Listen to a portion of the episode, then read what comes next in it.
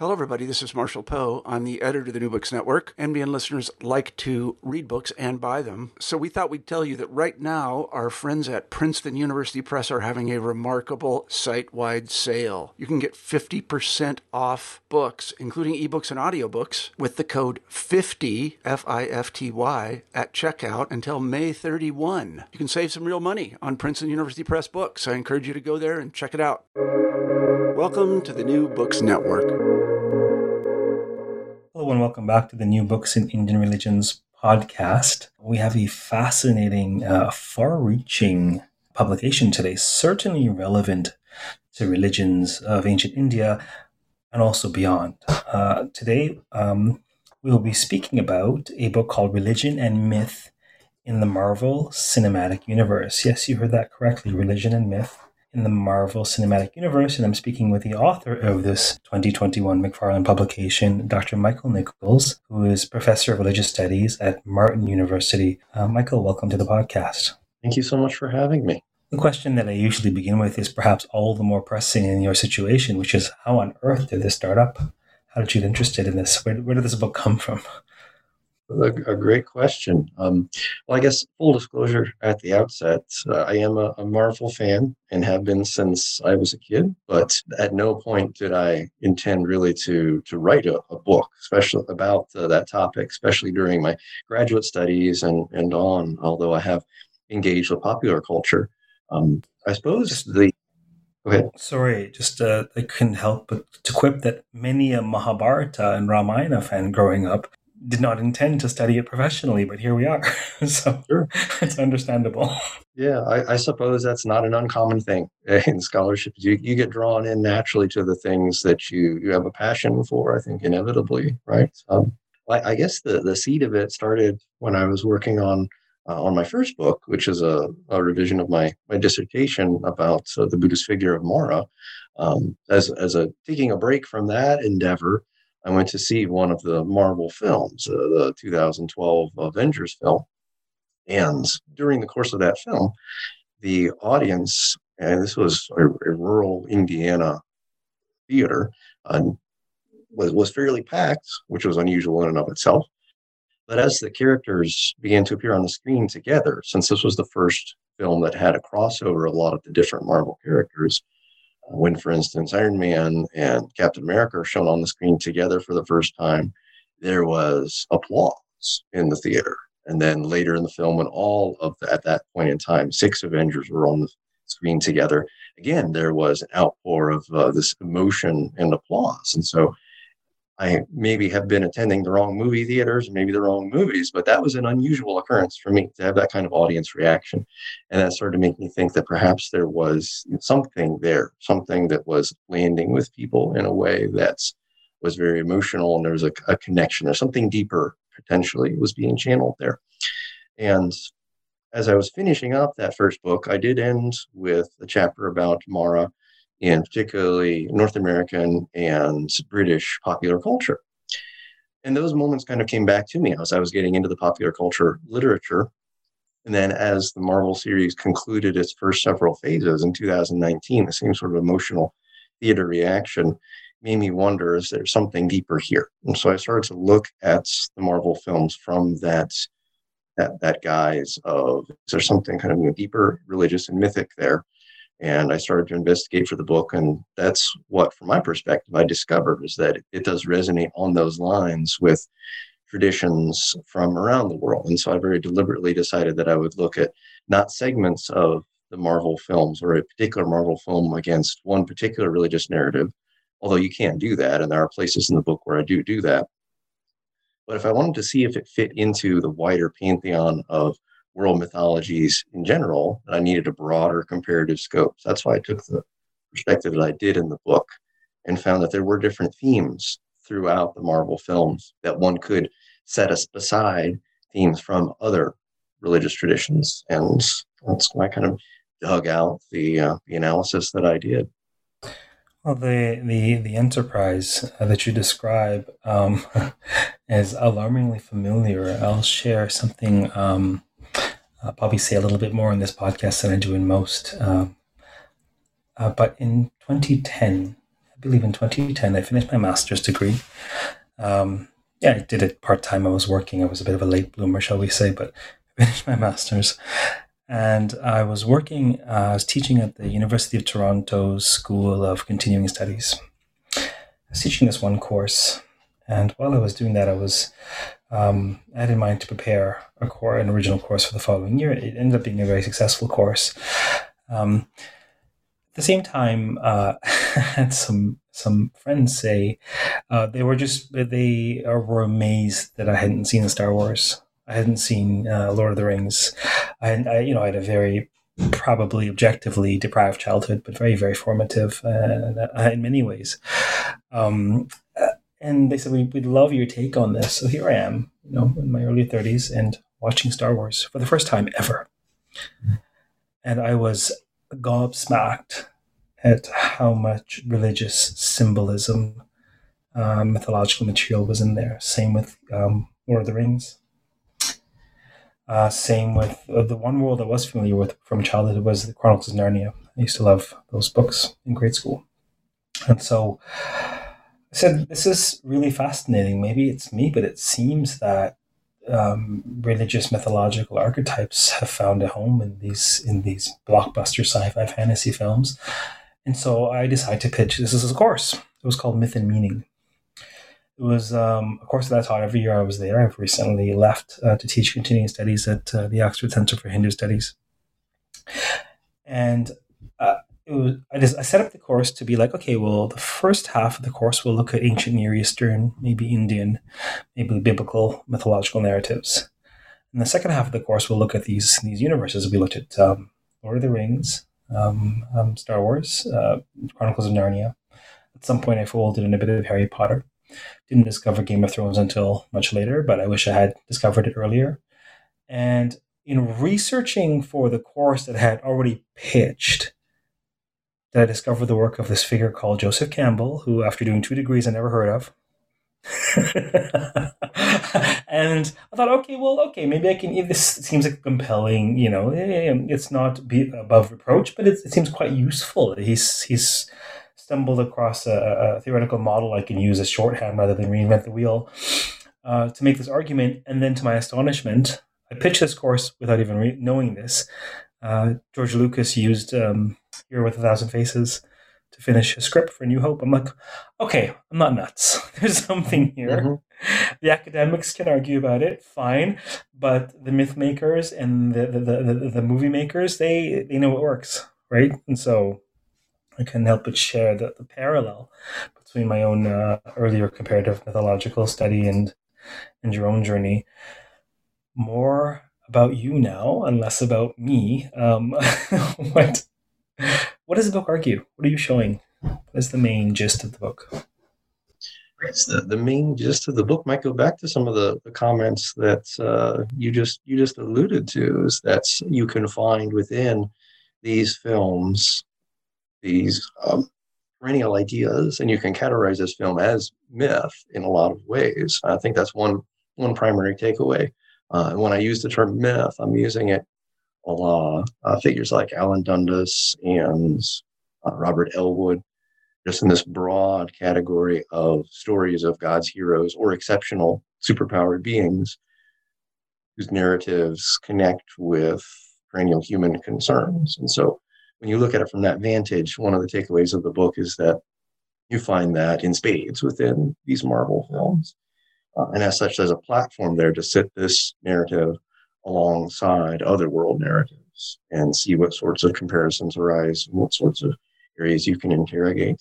Um, I think that one of the things that's especially profitable about that is that you can then maybe understand why there are these um, emotive reactions, why these stories are, are so popular generation after generation, why they, they tend to kind of be reiterated and put on with new clothes. And I think your use of Joseph Campbell is, is very apt there. Is that, you know, as, as you mentioned, his work is not beyond reproach, but there is something there that fascinates people.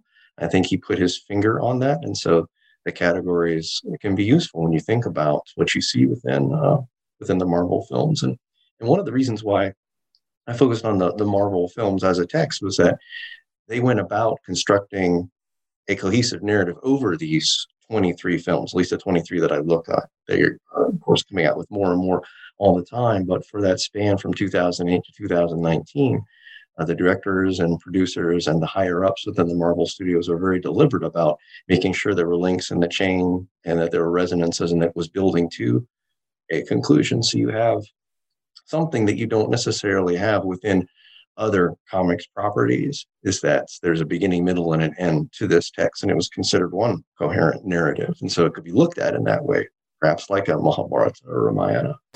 Yeah, it's um, it's interesting to me how deeply resonant this book is with, I guess you could say, my previous career. Although um, that was along, that was sort of a, a side gig alongside um, interpreting Indian myth professionally in my PhD and beyond. And uh, naively, it took me some time to realize that my um, indulgence in these archetypal narratives in continuing studies and what I was doing at the academy with the Devi Mahatmya, the Mahabharata, the Ramayana, it took me a while to actually put them together in my brain. That these aren't as different as I originally thought. Um, uh, um, I mean, there's so many directions I could take this in. Uh, I do want to, before I forget to mention, I do want to share that it was also impactful to me to see or understand or feel people react when Luke destroys the Death Star. And for me, it's clear um, you know, today happens to be May the fourth. I believe, uh, believe it or not. I was just thinking of that as you were bringing yeah, that up. Uh, unplanned, uh, entirely unplanned. Um, um, um, Michael was kind enough to reschedule. I wasn't feeling so so well last week.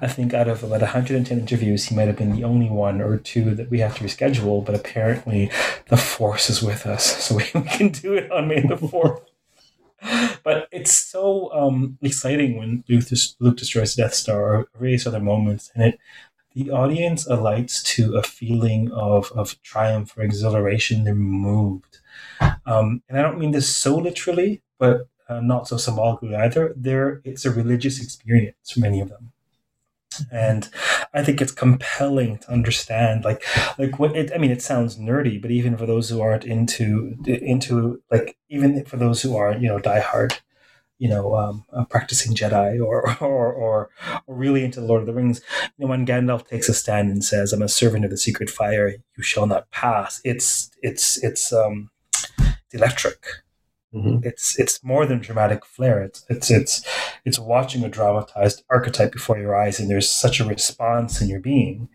um, that surely there's there's something going on in in uh, sci-fi fantasy um, hero narratives that's um, beyond just telling a good story. I think, and and I really do resonate with the idea that this is the modern world safe secular um, repackaging of uh, the world's great religious themes. Yeah, I would I would totally agree with that, and I think within the the Marvel films, the corollary for that experience that you're describing uh, is that moment in the uh, Avengers Endgame when uh, Tony Stark has taken the Infinity Stones himself and defeats Thanos' army, and in some uh, some media just released by Marvel. Um, it was just yesterday, I believe, that is setting up their coming movies and properties. The the beginning of that trailer for those new upcoming properties shows some of the highlights of their past. And that clip of Tony Stark with the Infinity Stones is what sets up the whole thing. And they actually film the opening night audience's reaction. And it's that same kind of electric, ecstatic, you know, transcendent experience of people standing up and cheering as he does this. So there's this catharsis, I think, in all those films that really resonates with a kind of religious catharsis. Uh, and I, I, think your comparison to a, a safe secular sort of religious expression is very apt, very apt indeed. That it's it really repackages and remodels very very old ideas. Well, it's it's um, taking me some time to come at this situation or the stance, I suppose. Uh, not um, all scholars need be seekers, but the ones who are successful scholars and successful seekers, or uh, the, spiritualists or philosophers in some way, they understand the limitations of both, and they also understand the ways in which the complementarity of each uh, for for to, for mapping what it means to be human. And that hair raising, electrifying, triumphant, terrifying moment, like that experience, what is that experience if not um, um, the Vishvarupa, Krishna's uh, uh, terrifying cosmic form on Kurukshetra, or Moses before the burning bush, or uh, Durga slaying Mahisha in, in the middle of the Devi Mahatmya? You know, a, a, a big Dracarys from Daenerys, whatever you want to call it. There are these moments that are just, if you're remotely emotionally or spiritually plugged in, they're larger than life. And they are just beyond. And so I would imagine for many uh, prior to the age of Marvel Comics and the big screen, uh, those moments were achieved uh, through religious storytelling or, or mythological narration. Um, uh, just for those of you listening, I'm sure you know you've heard enough of these podcasts to know that they're entirely unscripted. It just so happens that uh, this work came across my desk that's completely awakening love a previous career of mine uh, new. So it's really, really fascinating. Um, more to the point of your your scholarship, why don't you take the audience through the structure of the book, and also beyond that, I want to talk about some specific um, uh, narratives uh, that you draw on. Absolutely. Uh, so the the book is structured and set out to follow the development of the Marvel films chronologically. So, uh, since they form a coherent narrative, I start with the beginning and go through uh, the middle and the end. Uh, so, uh, with the, the phase one films, and then follow with phase two, and then phase three from 2000 to 2019. Uh, but along the way, the book is structured into different chapters that hit a particular religious theme and mythic theme that seems to help that part of the narrative hold together. So, for instance, in the phase one films, there is a great emphasis on the hero's origin stories. And I use a lot of theory about ritual and initiation to talk about what those are like and how those can resonate with those mythic structures. From there, we go into discussions of the hero and the monstrous, the particular villains that the um, Avengers and so forth face, and how those then parallel different monsters and villainous and evil figures that you find across world religions, and world mythologies. The third theme that I delve into is about purity and pollution, which again is a cross cultural theme. And you find that in the successive films within the Marvel Universe, where once the heroes have been introduced, there are following that certain problems and complications that arise. And these often take the form of what you would, from an anthropological and sociological point of view, look at as pollution and impurity, uh, oftentimes connected to the very powers that the heroes themselves possess. So there's a paradox there about what it means to be connected to um, the language that I use in some ways. It seems to be corollary to the powers that the heroes possess. Uh, is the sacred or some way being touched by the divine is also problematic within the context of one's connections to others. From there, we move into discussion of the morality of war, when the heroes themselves begin to combat and fight with one another, uh, where the tension that used to be deployed against an external other is then redeployed against an internal other. And there are plenty of narratives across mythology, such as the Iliad, uh, the Mahabharata is a great example of internecine strife and the uh, it, it, to me at least was striking how a lot of the conflicts within the Marvel Cinematic Universe, from that point of view, really paralleled and followed the structure of those particular world mythologies. From there, I spend a great deal of time looking at the, the final two Marvel films within this first three phases, which particularly deal with the struggle with death and trying to deal with the inevitability of human mortality, which is, of course, a perennial religious theme. This within the, the main villain of the first three phases of the Marvel Cinematic Universe is Thanos, the personification of death. I compare Thanos with other symbols of death throughout the world, from uh, ancient Maya, uh, Hades in Greek mythology, Yama in India, Mara, of course, in Buddhism, and then the final struggle with death to try to overcome death's power, which is in itself a paradox that the heroes can't fully escape, they can overcome death in some ways, but not in others. And so that's kind of the, the note that the narrative ends on, is the note that uh, the book ends on. So that's really kind of a, a, quick overview of the way the, the book is laid out following the story of these Marvel films from beginning to end and then punctuating it with these different themes that I think are especially pertinent and relevant to some sections of that narrative. Since this this podcast will probably be hosted on the uh, New Books in Indian Religions podcast that I primarily host, although there's without question uh, this will be posted to a number of other channels. Can you say a bit more about what your research tells us or shows us uh, about narratives of South Asia? Absolutely, absolutely. Really quickly, there are different points in time when I do bring in the figure of Mara, since uh, my first book was entirely about Mara. It's hard for me to get entirely away from Mara, which I guess is kind of a pun, since that's the role that Mara is supposed to do in, in Buddhism, is the grasper of being. So I haven't fully escaped from Mara's grasp. Um, he's particularly, I think, a good comparison for some of these figures of death and figures of, of evil within the Marvel films because just like Mara, these figures oftentimes have their henchmen uh, who are depicted in a much more grotesque way than they themselves, just as Mara has his army, which is far more gruesome and ghastly than Mara he himself is. And they also have this combination of death and desire, just like Mara does. So that's one example. Uh, within Hinduism, one narrative that I come back to in the book again and again is the, the Mahabharata. First, for there's a particular film in the Marvel franchise, uh, Captain America Civil War, where the Avengers, who have been allies to this point, split into two different factions and have what ends up being a disastrous conflict with one another. That shows a, a, a degradation in their relationship and a conflagration that ends up having long lasting consequences when they're then not able to reunite against later threats. And so I compare this with the, uh, the, the, terrible war between the Kauravas and the Pandavas and the ways in which the, the, the practice of that war starts off uh, first with um, professions of honor and duty and fealty, and then degenerates into uh, almost anarchy and a renouncing of some of those former rules of combat. You find the same thing within the Marvel films, where it starts off as almost a kind of a jousting and almost a, uh, a kind of play fighting, then degenerates into a very bloody and terrible conflict.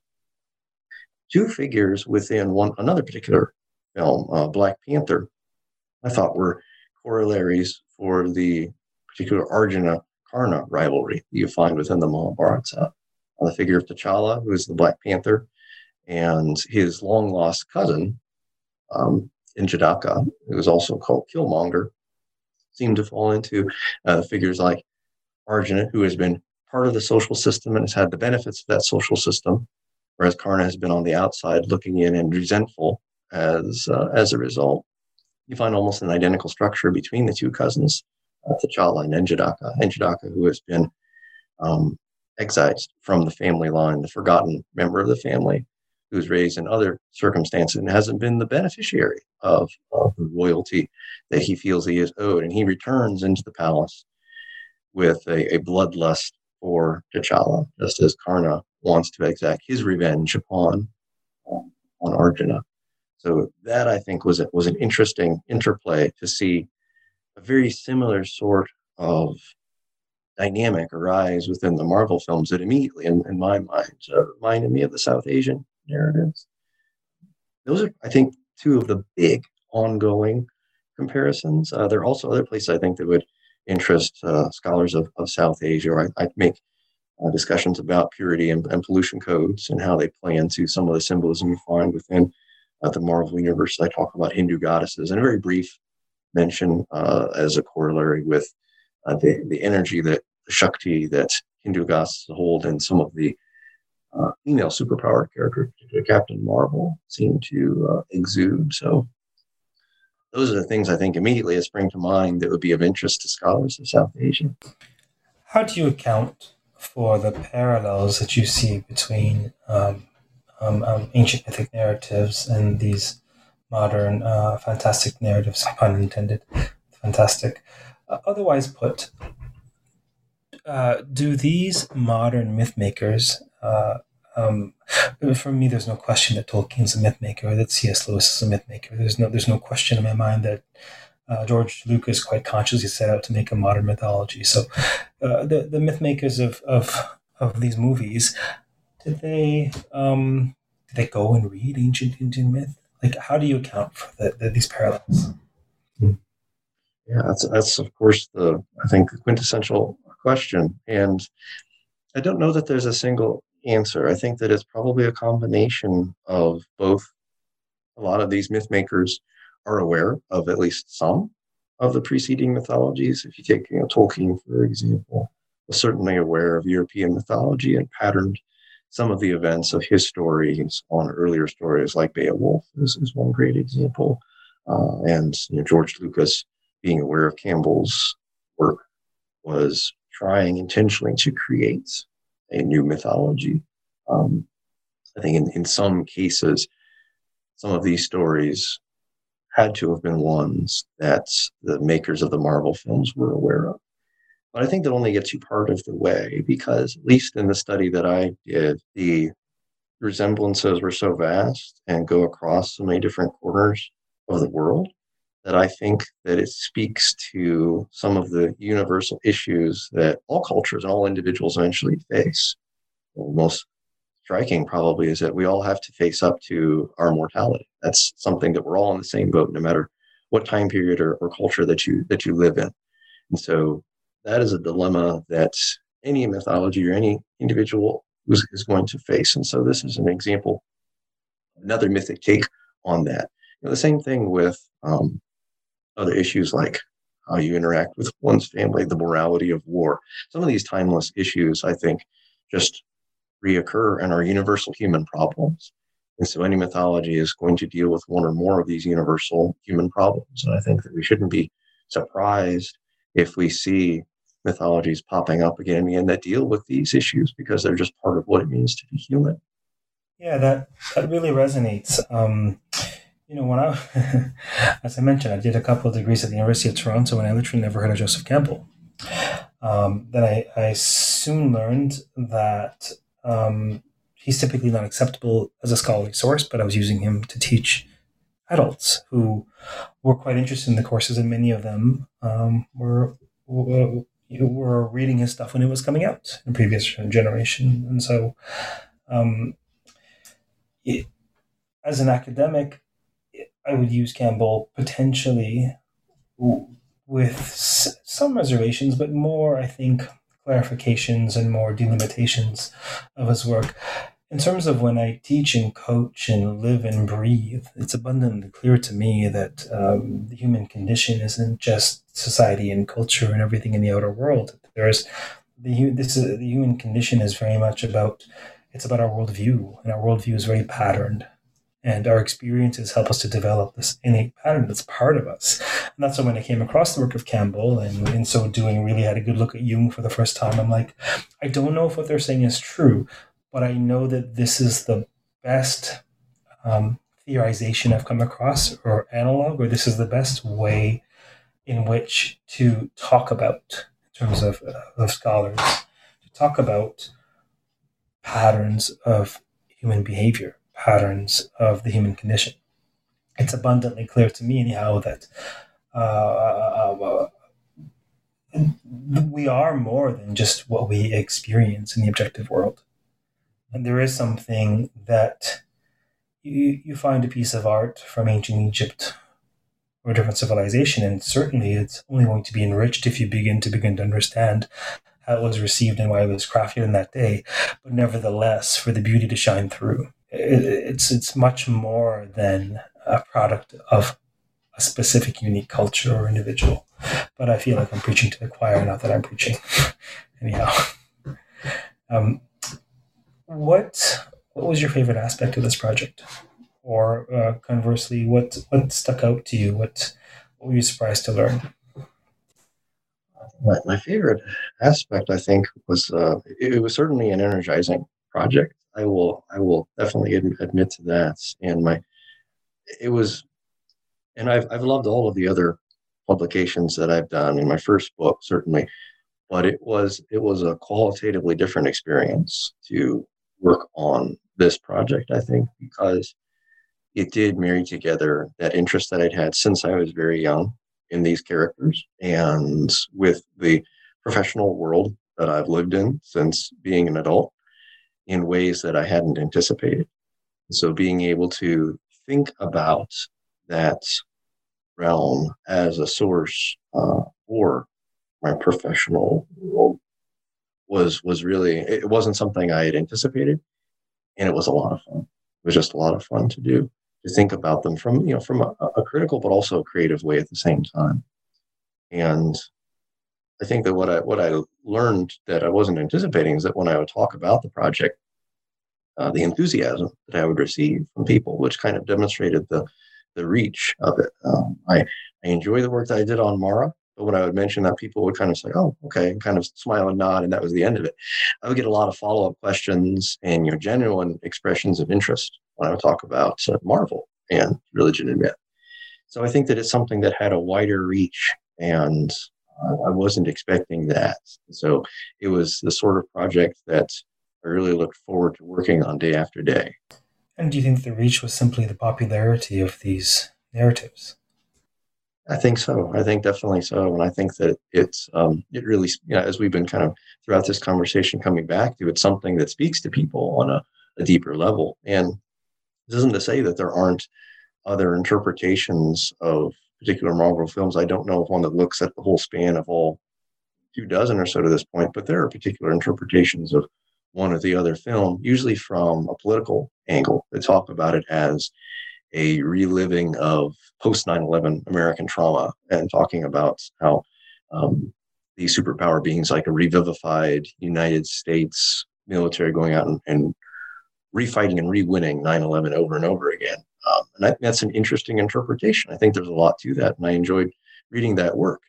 And so what i wanted to do was add to that and supplement to that what, what is something that might account for that enduring popularity for that emotional response at the same time that would be a global thing because it's not just a popular in the united states it's a global cinematic phenomenon and why it would be popular with individuals who were frankly you know not even born when 9-11 happened. And that's it. It speaks to something more you know something deeper a little bit more universal. It hits some of these tropes these archetypes that go way way into the past.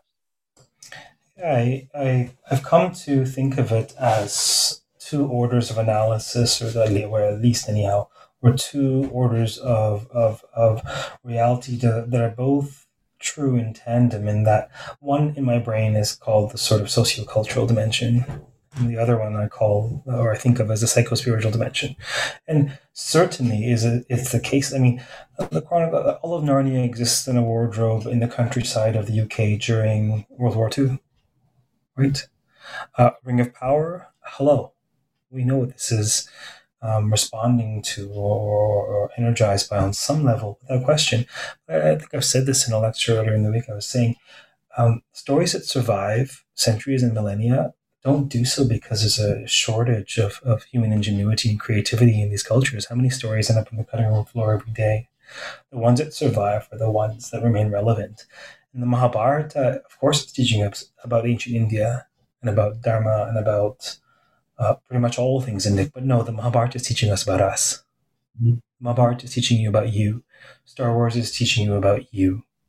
Um, the aspects of you that are not tied specifically to a generation or a culture. And, you know, there's that, it's difficult because I find that it's easy to focus one, focus on one and de emphasize the other, much to your own peril, because obviously a narrative is a product of time and culture, obviously, without question. But the classics are obviously more. And if they weren't, no one would care about them for that long. Mm-hmm. Um, but at the same time, I don't know, I imagine that there are, I don't really have a sense to gauge whether, how seriously our colleagues take this line of inquiry or questioning. You know, I'd, be interested in your thoughts in terms of, um, you know, people don't teach Joseph Campbell as far as I can tell, he's not really taken seriously. And as I've mentioned, I think he needs. Um, he, I think that he could be um, bolstered or corrected in certain ways but I really don't think he could be dismissed or should be. I'd be curious to know about your thoughts of that in terms of the state of scholarship on these sorts of narratives. Yes, I, thank you for that question. I think that's one of the things that I was trying to accomplish in the book too, as, as maybe the, the introduction and then the conclusion point towards, is to think about how these materials can be put alongside others and, and put within the pantheon of all the different narratives we do study, we do look at. Um, and you know, I, I, draw you know slightly in you know a couple different places on Joseph Campbell. I don't use his work throughout the the book by any means, but I think that you're right that there are definitely ways that you can still draw on a figure like him to think about some of the more universal aspects. And popular culture is popular for for a reason. It gets that reaction for a reason. And I think that if we leave out those sorts of narratives from the categories of things we can talk about, then we'll become more and more remote, more and more removed from people's actual everyday experience and the things that people actually find interesting and talk about. So, if one of the takeaways from the book is that we can look at the Marvel properties as a mythology, and that gives us a whole other world that we can explore for potentially humans' religious expression for ways that humans find meaning. And it then enlarges the scope of our field, I think, to encompass more of, of people's actual experience. Is there anything else about the book that you hope we touch on? Well, it is, as, as we've kind of gotten into, it is a, a really broadly comparative work. Um, that is something that does swim upstream against the usual tendency of scholarship these days. And so scholars who are interested in broad comparison, I think, find this book interesting. Um, though it is more interdisciplinary at other points in time when there is something that I think is a psychological theme I draw upon psychologists of religion. Uh, when there's anthropology, I use figures like Mary Douglas. Um, and so it is something I've tried to draw a lot upon. And some of that goes back to the teaching environments that I came from prior to working at Martin University. I taught at uh, St. Joseph's College in Rensselaer, Indiana, which had an interdisciplinary, uh, before unfortunately the college closed. I had an interdisciplinary general education program that I was thankful to be a part of. And so being able to draw upon all those different fields and different disciplines to think about a particular narrative or text is something that I learned from teaching in that program because of the wide reaching connections we had with colleagues from a lot of other departments. So I'd like to think that that core way of looking at things can kind of live on a little bit in this book.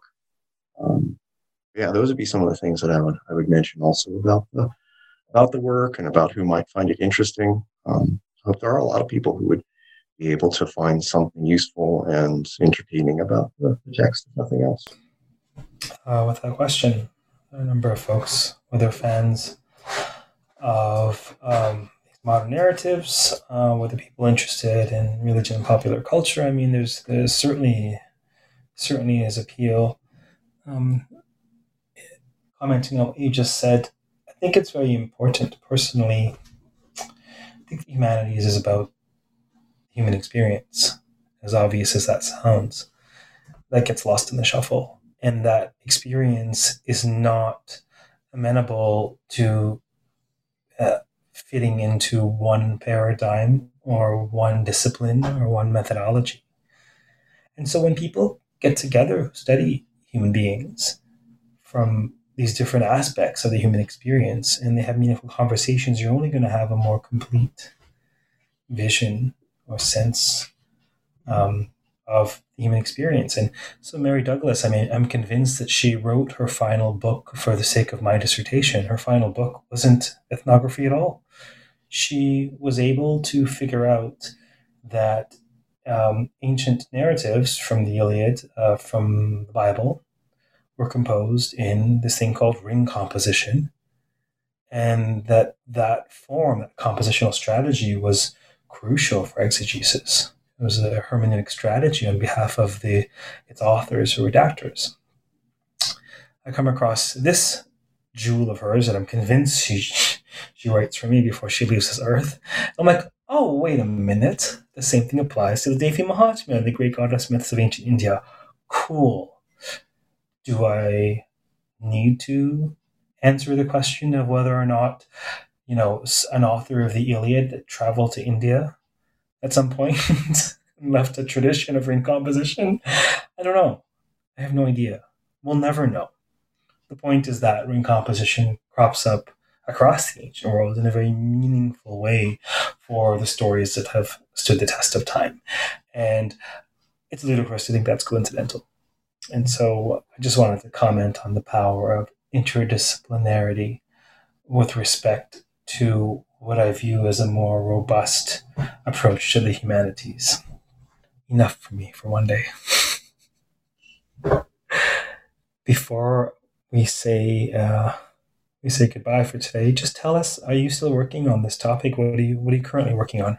I'm currently working on uh, a couple of different things. Uh, I'm working on a couple of articles. One about Buddhism and sickness uh, in the wake of the, the pandemic.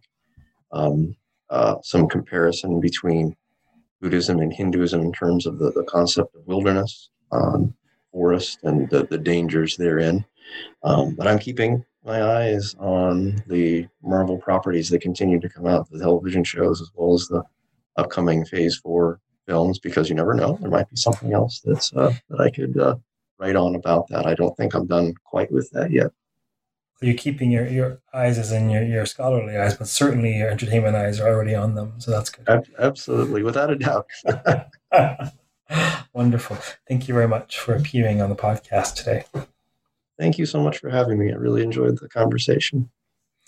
As did I. For those of you listening, we have been speaking with Dr. Michael Nichols, Professor of Religious Studies at Martin University, on his brand new 2021 publication, Religion and Myth in the Marvel Cinematic Universe. Until next time, uh, keep listening, keep reading, and keep contemplating the role of mythological narratives in the modern world. Take care.